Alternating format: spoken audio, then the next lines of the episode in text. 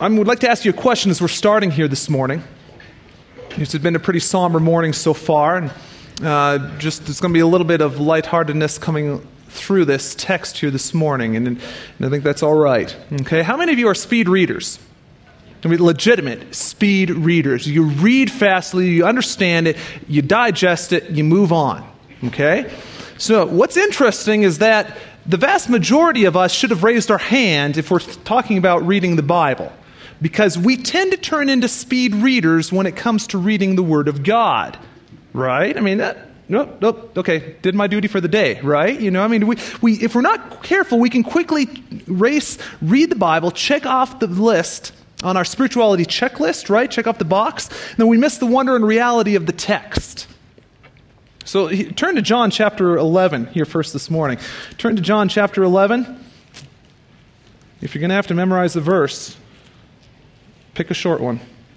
No, I, am kidding, right? I, seriously, I'm, I'm kidding. But this is often how we, we, we come to reading God's Word, we come to memorizing God's Word. It's quick. Well, here we go. John 11, verse 35. You all know it. Jesus wept. Sweet, right? Memorize that for next week. No, um, what the, the point is is that we will read something like that. We think, "Hey, I had my quiet time for the day okay. And we don't stop and think, now, why was it Jesus wept? We don't stop and think that. We don't think through the reality of what took place around those two words. Okay? We don't do that. That's often how we treat God's Word. We race through our time with the Lord to make us feel good about ourselves, even though we do not ruminate on the truth that we have encountered, nor do we think through the application to our lives.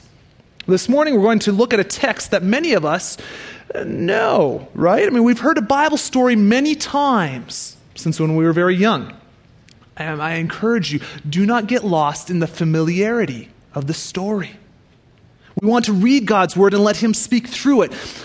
So now we're going to spend our time together this morning in Acts chapter 12. So let's turn there. Acts chapter 12 is where we're going to spend our time this morning.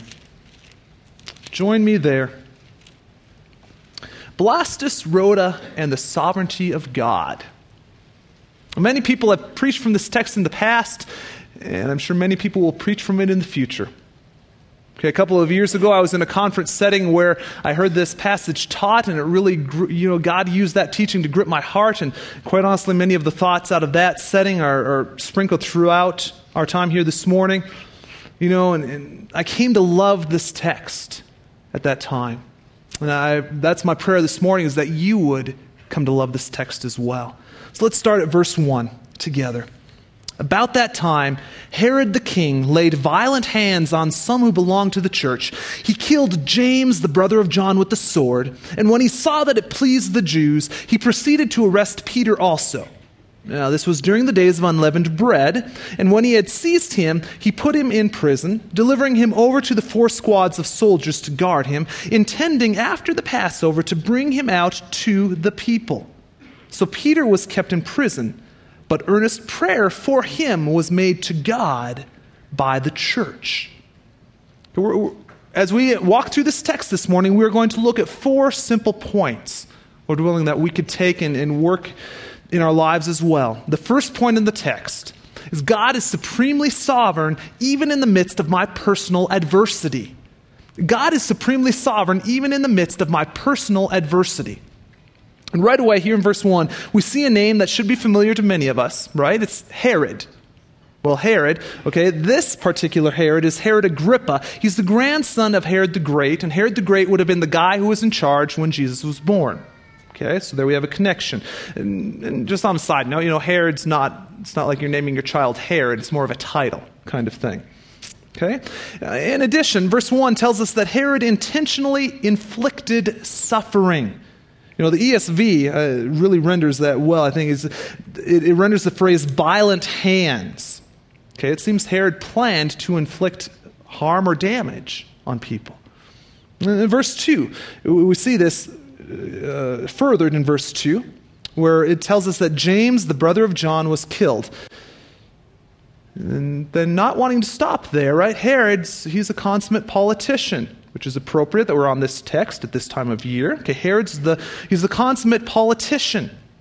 And he takes notice that the people were pleased with his actions. Verse 3, right? Verse 3 says, He saw that it pleased the Jews. In other words, Herod had a focus group before focus groups were really in vogue. Okay? He had his own focus group and he, he pursued that. He, he took advantage of it. Okay. And following here, Herod had Peter arrested. And if we aren't careful, we can read the verses so quickly we lose the reality of what's taking place. Uh, the, the book here that we're looking at, the book of Acts, the human author is Dr. Luke. Okay, and he tells us this was during the days of unleavened bread. Okay, this would have been a seven day ritual feast which would have followed Passover. So at this time frame, keep in mind, uh, we've got Passover and you've got the ritual feast then, and, and Jerusalem would have been packed with people who have come up to the city. They've ascended up to the city, even as we see in the Psalms, right? You ascend to, to Jerusalem. They would have ascended to the city to take part in these activities. So the city would have been packed. Keep that in mind. The text says Herod seized Peter and delivered him to the soldiers. I believe you can continue on, make the inference that Herod had the intention of delivering Peter to death, even as he had done with James.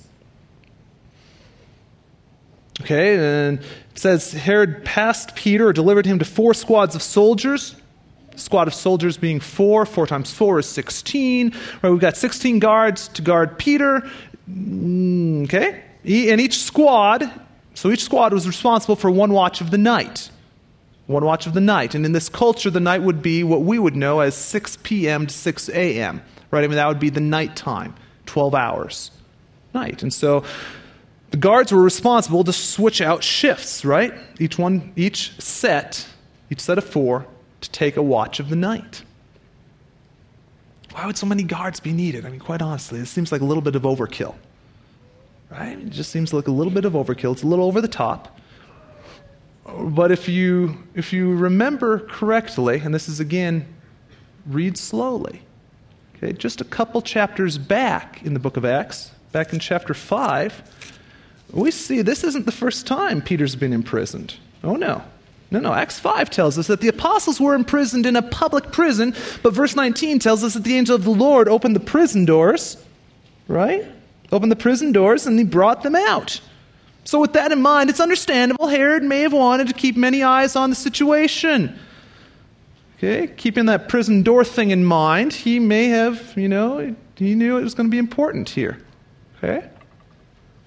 Considering this from a slightly different approach, let me ask you this. Have you ever been an overnight patient in a hospital? Now we're going to try to sort through this from Peter's perspective, okay? You're an overnight patient in the hospital. Yeah, you know, we all think that's a grand time, um, right? You know, I mean, no offense to the medical personnel here, really. I, I, I appreciate, you know, the task God has given you and how you are so diligent in that, that scenario, right? Um, I remember when my appendix burst and I was in the hospital. I had very diligent nurses. Um, at, I'm falling asleep at night, and just before you know I'm about to go into that happy sleep land, here comes the nurse. And she comes in and she is doing her job. Beep, beep, beeping. Things are going in the ear. You know, they're still doing things in the ear. And so th- things are going in the ear, testing, checking temperature, and then we're, we're beeping other machines. You know, it's a good time. And then she leaves. Her shift is done. And so then I start heading off toward that happy sleep land again, just in time for the next nurse to come in. Okay, and now the next nurse comes in and she is doing her job, making sure all is well with my body. And I am appreciative of that. At the time, though, I wanted sleep, right? You know, okay, so now just, just think through this, right? If you've ever been in that situation, think through this in Peter's situation.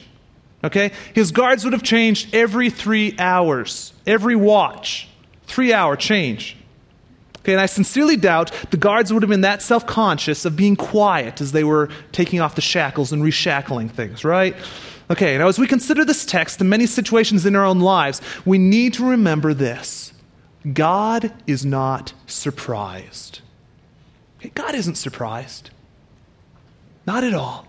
No matter the situation, no matter what we are going through, no matter what we have gone through, no matter the scenario, no matter the event, God is not looking down from heaven at the event saying, Oh my goodness, whatever will I do?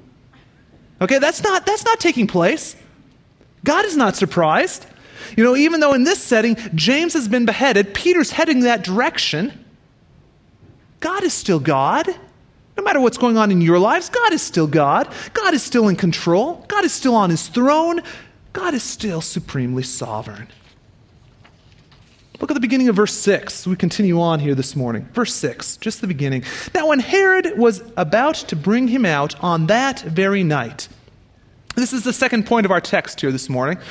God is supremely sovereign even when all seems lost or all hope is gone. God is supremely sovereign even when all seems lost or all hope is gone.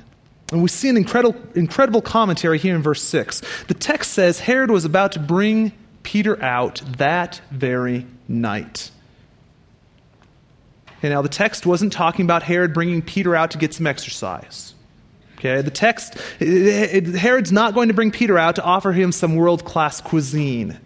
Right? Herod's not going to bring Peter out to enjoy the sights of Jerusalem at night. Right? I mean, that's not what's taking place here. No, Herod is politically savvy. We saw that back there, right? He saw that it pleased the Jews. Okay? So he knows what it would take to please the Jewish leaders. No, Herod is going to bring Peter out really for one sole purpose to kill him. Okay? Peter would have known what had happened to James. Okay? Peter knew he was not going to receive a happy Hanukkah card from Herod that year right? I mean, he knew. He knew this was not going to happen. He knew there was tension here. He knew the prison was a stepping stone to death. There's a sequence there. So, in light of all that's taking place, this is just tremendous. Okay? Just God's word is so good, right? Look at the text. We're going to start back at the beginning of verse 6. Now, when Herod was about to bring him out, on that very night, Peter was sleeping between two soldiers, bound with two chains, and sentries before the door were guarding the prison. Right? I mean, now if we just read over that, what do we. Well, Peter was sleeping. Okay. Yeah. Let's move on. What's the next verse? Right? Well, no, no, no. Stop and think about this. Okay. If you are going through a very, very stressful time in life, okay, what do we have trouble doing? Sleeping, right? Why is it that people go to the doctor to ask for something to help them sleep. It's because we are struggling with t- tension in our bodies, right? And so, and so, you know, the remarkable thing here is that Peter was sleeping. He was sleeping. He knows his life is hanging in the balance, but he's sleeping. He knows James likely could just be serving as the precursor to him, and Peter was sleeping. Right? The text says he was chained to a guard on either side of him, and there were additional guards posted outside the door to his cell. Peter was sleeping. Very likely, the floor where he was staying, you know, I, I doubt it was um, a, a cush prison of any kind, right? You know, I, I sincerely doubt that. Uh, likely, the floor was very hard, very uncomfortable. This wasn't the Ritz Carlton. But Peter was sleeping. Peter would have had to be resting in God. He would have had to be trusting in God. He would have had to be taking his restless thoughts captive. Okay, let's continue with verse 7. Verse 7 And behold, an angel of the Lord stood next to him, and a light shone in the cell. He struck Peter on the side and woke him, saying, Get up quickly. And the chains fell off his hands.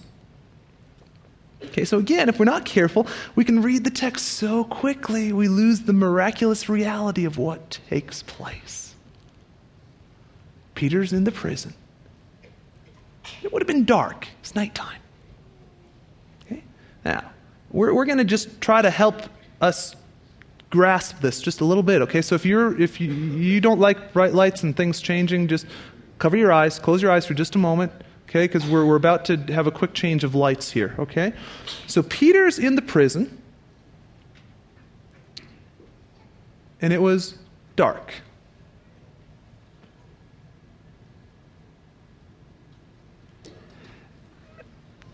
We got a little bit of ambient light still in here, but it, this is dark. It's dark, right? And and it would have been dark then, like Wotex kind of dark. I mean, it, it just it would be dark, right? And so this is our context. And then all of a sudden, there's some light. Like this.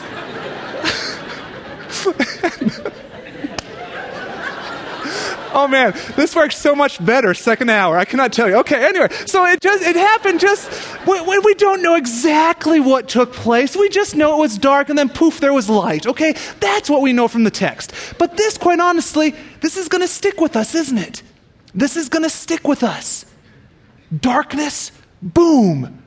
There's an angel and there's light. Oh my goodness. I mean, that would have been amazing. Gentlemen, thank you. Thank you. Uh, there we go. Yeah, there we go. Okay, thank you so much. Okay, so now we're, we're going to keep going with the text, right? The text says Peter was struck by the angel. He's struck by the angel. Now, in the Greek, there's a strong connection here between the word that, that's used to describe the angel striking Peter here, and then the word where uh, that's in, over in John 18, where Peter is striking the priest's servant. And in that striking, he whacks off an ear. Okay? So we, we got a connection here. This wasn't a little nudge. Okay, this wasn't a nudge. I mean, it, it, there was some, th- there must have been some strength behind this little angelic love tap. Okay? I mean, th- think through that. It was like, no, there's some force there. Okay, verse 8, and the angel, look at that. And the angel said to him, right, said to Peter, Dress yourself and put on your sandals. And he did so. And the angel said to Peter, Wrap your cloak around you and follow me.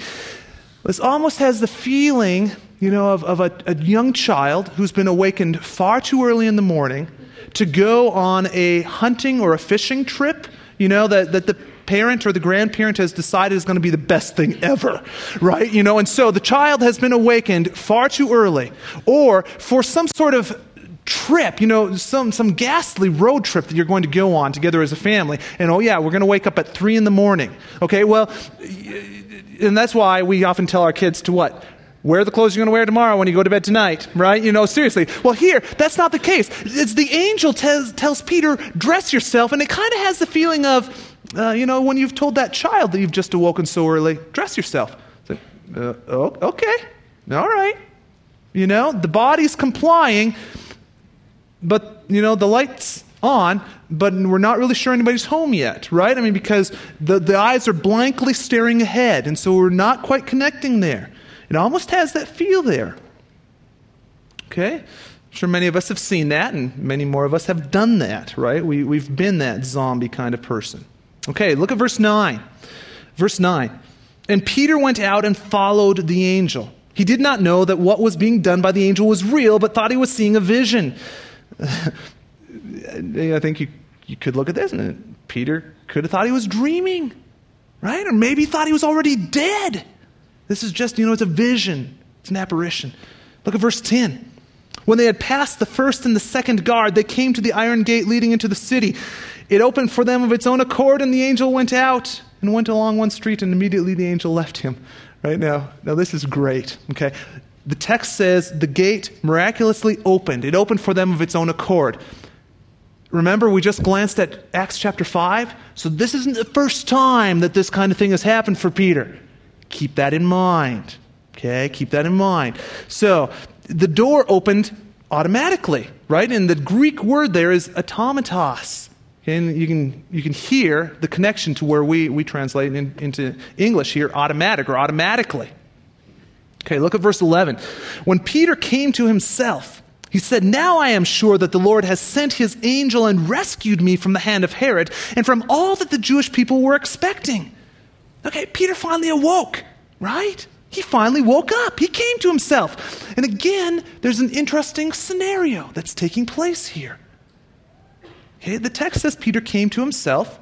You know, whether he thought he was dreaming or whether he thought, you know, he was dead and gone to heaven, you know, we, we don't know. The text doesn't say. You know, he may have been disappointed to find himself still there because as he was thinking through the reality, you know, James had been killed. Here he's in prison and he knows that he's next in line, type of thing, you know. I mean, he could have been disappointed to find himself still in Jerusalem instead of with his Lord in heaven. You know, part of coming to himself would have been this realization that he was standing alone now, right? He's alone now in the middle of Jerusalem. Right? And what's what's taking place? Remember? Oh yeah, back in those first 5 verses, there's a lot of people in Jerusalem because we've just had Passover, now we've got this feast thing going on. Because we've got a lot of people here. Oh, and by the way, Peter is probably one of the better well known members of the Jerusalem church, right? He probably had a face that was recognizable. Peter, that's right, he was supposed to be in prison. He's now standing in the middle of Jerusalem, packed with people who have ascended for the Passover. Rightly, Peter should have been concerned. Right? He was supposed to be in prison. He was supposed to be delivered to death. Now, all of a sudden, he's very visible and very visibly not in prison, right? Where the Jewish leaders thought he should be. Okay, this is, this is getting a little bit awkward. You know, have you ever been in a situation where you, you're thinking, you know, God, why this? Well, well uh, of all people, that Peter could have been in that same thought process. You know, God, why this? Why, why, why is this taking place? You know, we might say this was not good timing. This was not good timing, right? Have you ever been in a situation where you thought God's timing was just a little bit off? We need to remember well our God is supremely sovereign. One author has stated this God's never late, but he's hardly ever early. Okay, and I would amend that. I would say, you know, God, yeah, God's never late, but he's hardly ever early from my perspective. From God's perspective, he's right on time. Right? God is the one who is supremely sovereign. He is the one who is in control. His timing is perfect. And whether or not I like that timing, it's really of little consequence. Doesn't matter. So let's keep moving.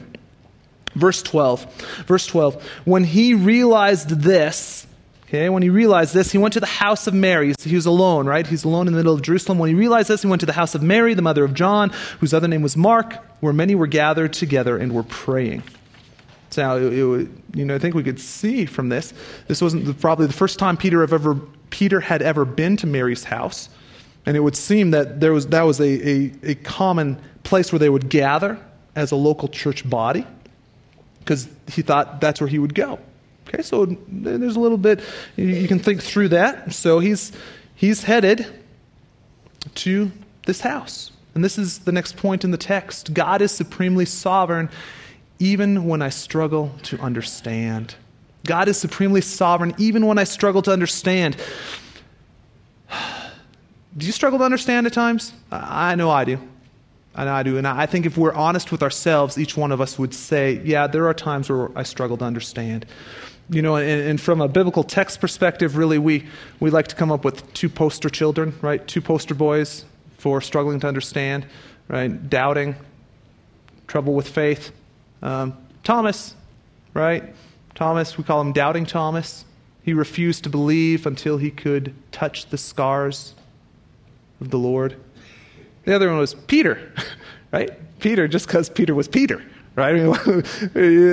one vivid example of, of Peter and this type of scenario is uh, um, them in the boat, and Jesus says, Hey, come out of the boat. Jesus is walking on the water, and he says, Get out of the boat and walk toward me. And we know how well that turned out, right? You know, and so we tend to think of Thomas and Peter as the poster children, right, for, for this kind of thing. And back in the text, we, we see again that this is right after the funeral of James. So James had died and they've had the funeral, and now this is right after that time frame. And this is James, the brother of John. So all of Jerusalem thinks Peter is in prison. Mary's hosting a prayer meeting. Now, with all of that as the backdrop, let's look at verse 13. Verse 13 And when he knocked at the door of the gateway, a servant girl named Rhoda came to answer. Right? And there's one of the, the names from our text this morning Rhoda. Okay? Rhoda. Peter's knocking at the door of the gateway. Okay, isn't that great? You know, the text is so straightforward. Peter knocked at the door. Okay. All right. So this likely would have been a courtyard, right? There, there, was a courtyard on the exterior of the house, and so it would seem that Rhoda was the person assigned to answer the courtyard door as people were showing up for the prayer meeting. Now, think through this again. Think through this, okay? Peter didn't want to draw attention to himself, but he needed to get inside the courtyard. So, how should he knock? Right? How should he knock? Well, if you knock too quietly, no one's going to hear that being knocked on from the other side of the door, and he's going to be left standing in the street. Right? And that's not going to be helpful, because remember, he's supposed to be in prison. Okay? But then again, If I had something to pound on, I pound on it. But if you were to knock so loudly, right? Now we're in a scenario of where these weren't one acre lots, okay? Don't, don't, don't, don't ruin this with the American landscape here, okay? These weren't one, one acre lots. They weren't half acre lots. They weren't even, you know, quarter acre lots. I sincerely doubt that. It's just, this is the type of scenario where you just would have had them next door to each other. And here's Peter out in the middle of the street. He's, boy, do I knock softly? Do I knock loudly? You know, because if I knock too loudly, then other people are going to hear this and they're going to try to see what the commotion is. Look at verse, verse 14. Verse 14, recognizing Peter's voice. In her joy, she did not open the gate, but ran in and reported that Peter was standing at the gate. Okay, this is thank you. This is so good, right? Uh, you only uh, Rhoda recognized Peter's voice. But why don't you just hang on there for a second? I'm going to run and tell the others that you're at the gate. You know, right? Yeah, I mean, you know, the text doesn't say she said that, but you know, you know, it's like she leaves him standing there.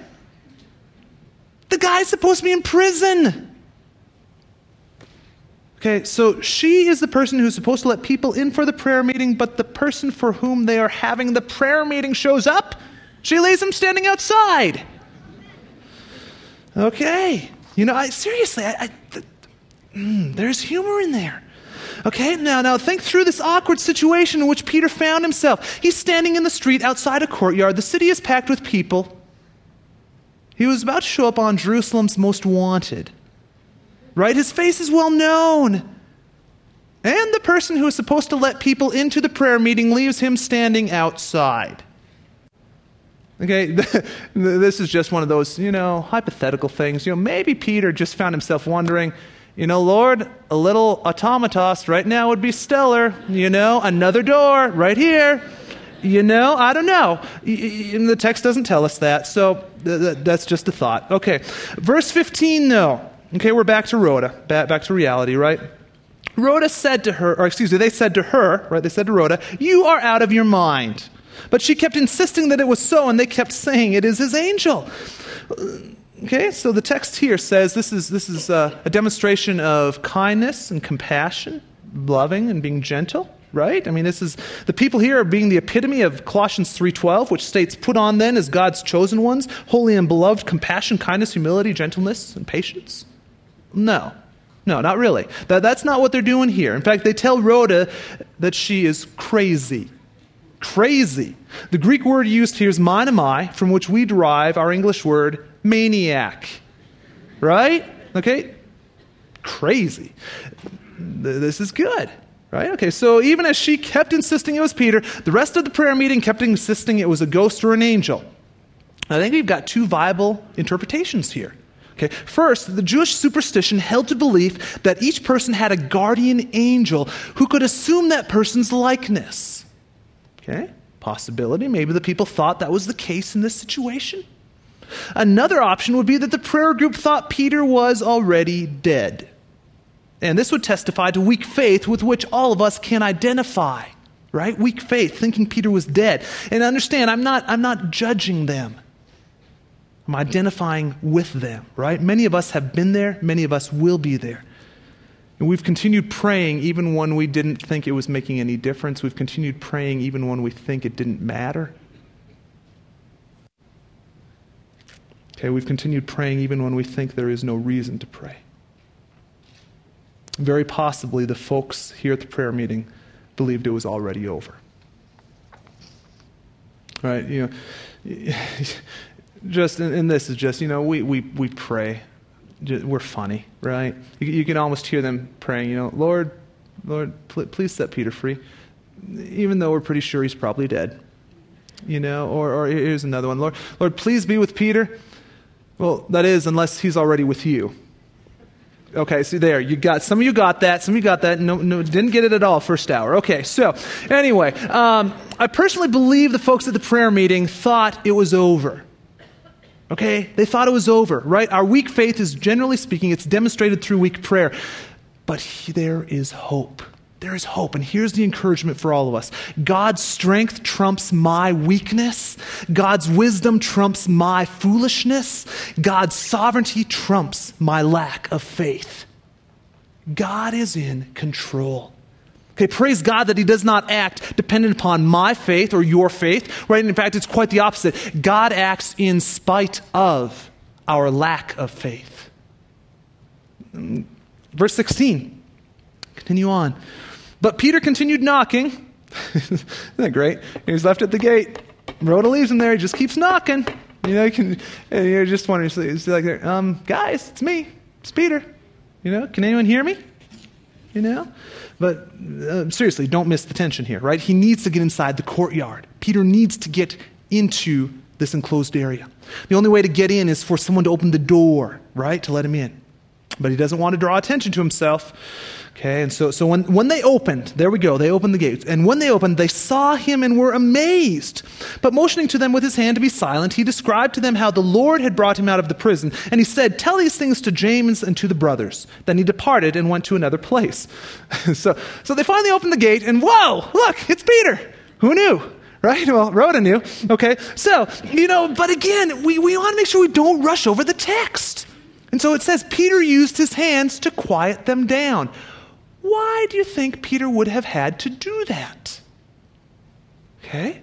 These people were gathered in a prayer meeting praying for whom? Peter, who was supposed to be in prison. And all of a sudden, whoa, he's right here. And now we've got these people in this enclosed area, and they see Peter. You're going to be pretty excited right? To see the guy. And so, chatter, chatter, chatter. Very likely, you know, just that it would seem that's what the text because Peter had to get them to quiet down.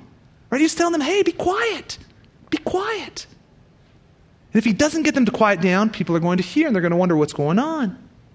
Right? He doesn't want his location to be made known because Herod still wanted him killed to please the Jewish leaders' focus group.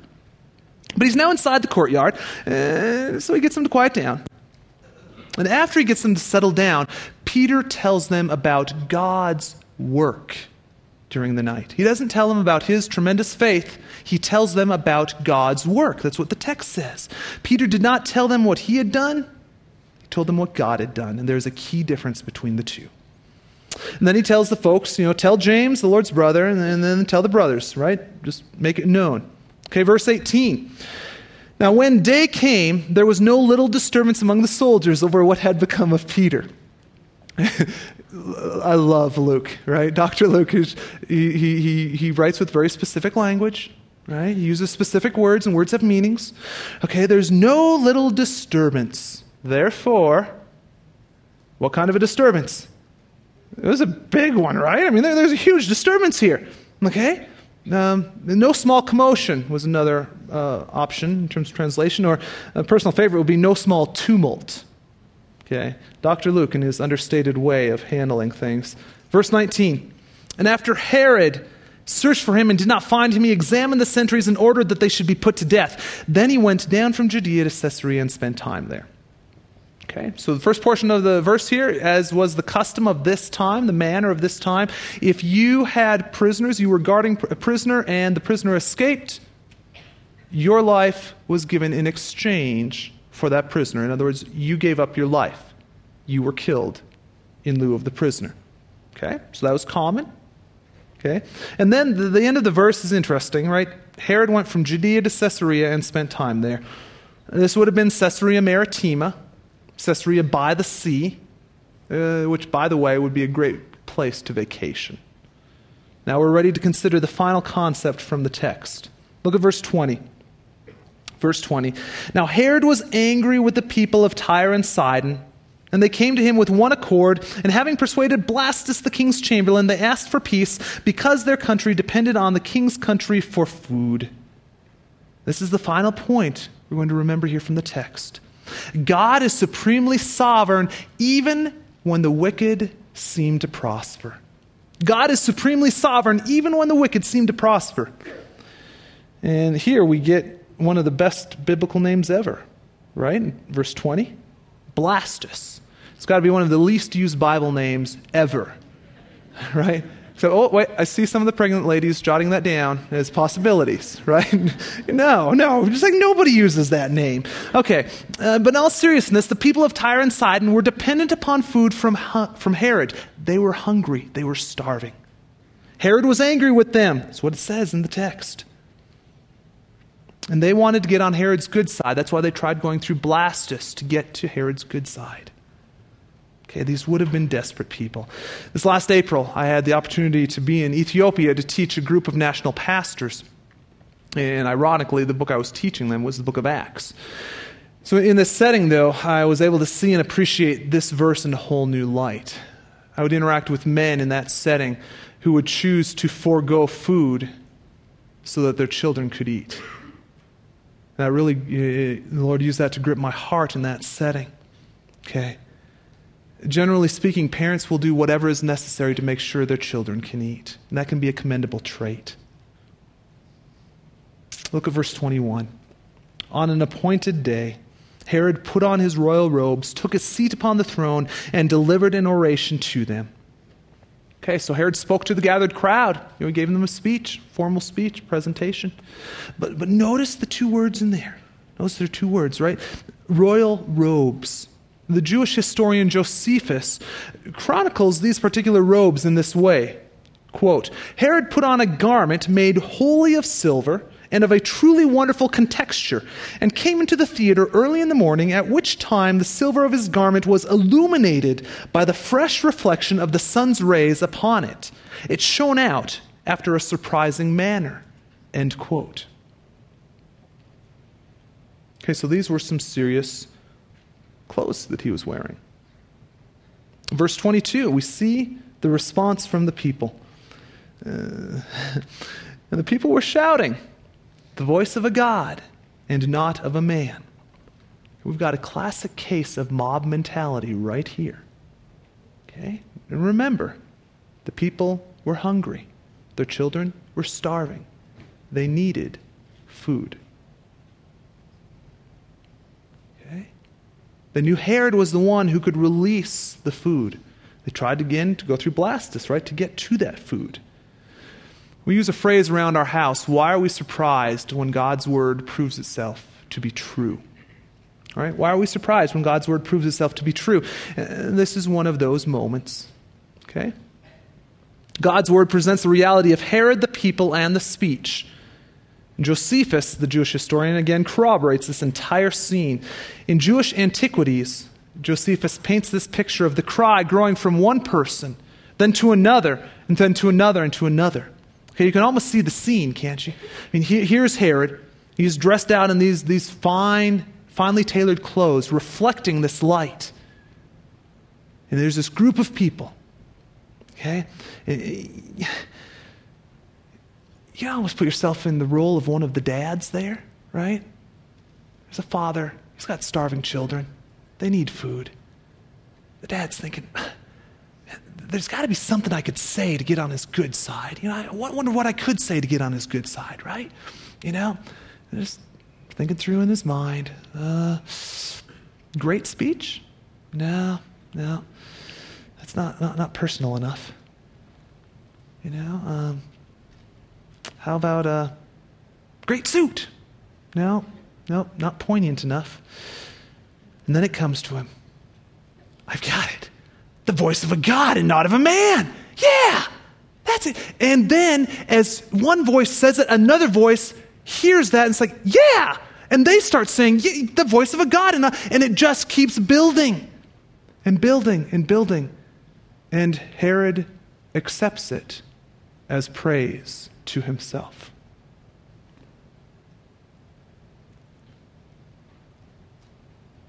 And then God acts. Look at verse 23.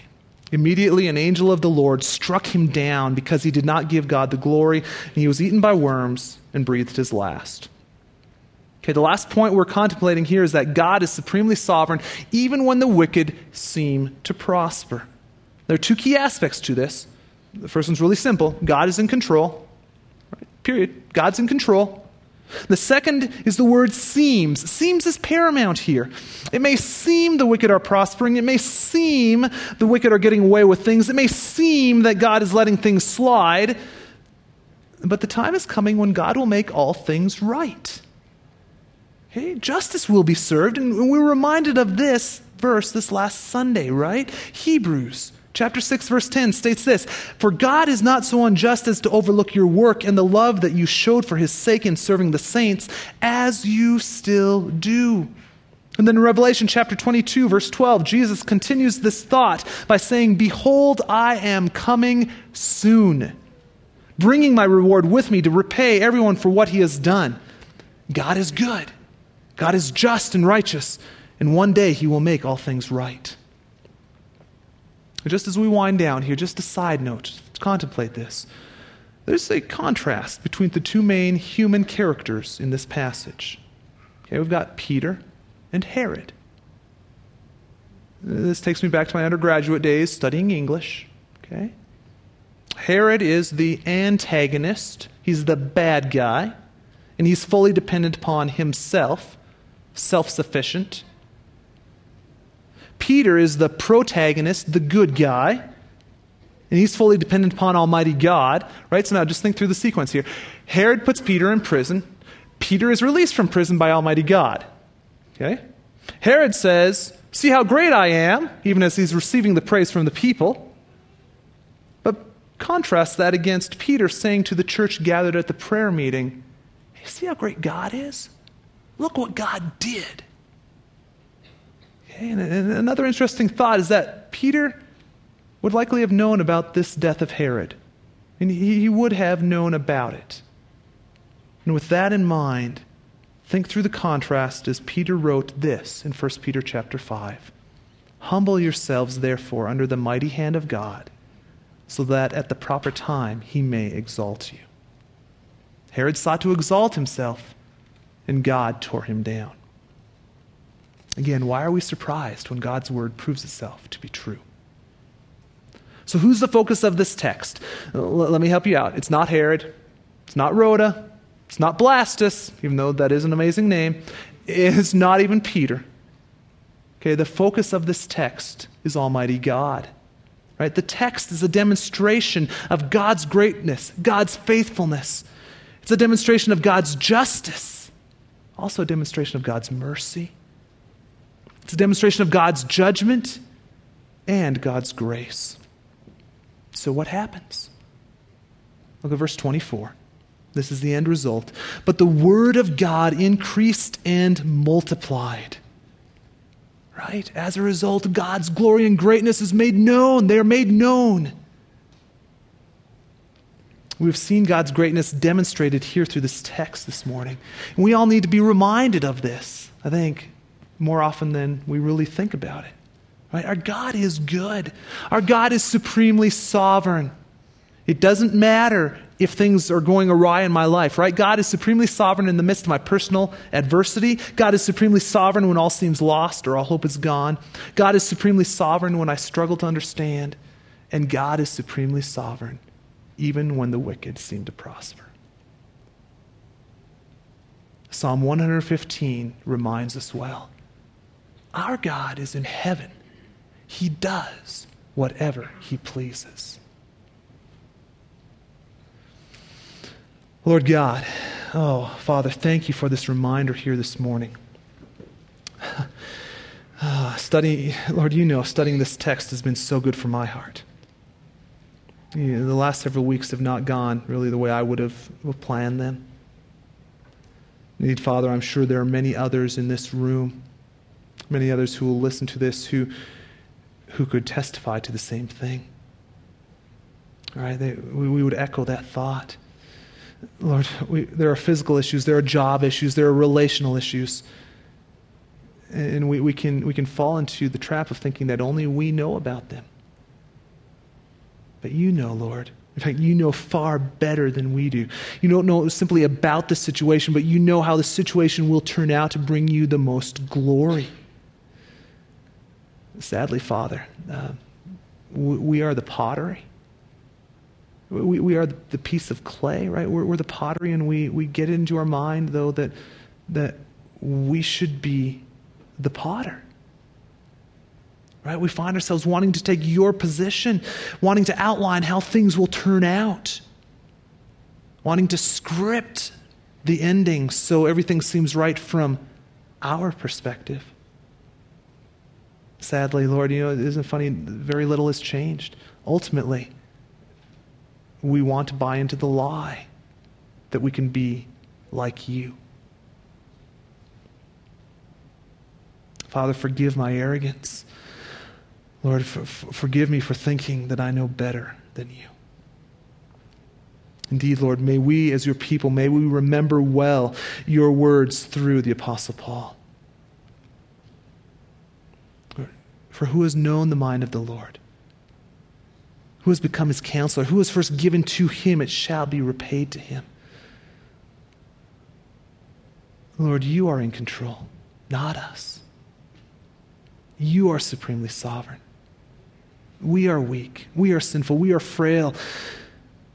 We are a vapor. Lord, we desperately need you. Even as you worked through Peter during times of both good and bad, strengthen us, Lord. Please strengthen us to honor you as you work similar situations in our lives. Ultimately, to bring glory to you and to conform us to change us into the likeness of your Son, our Savior, Jesus Christ. It's in His name we pray. Amen.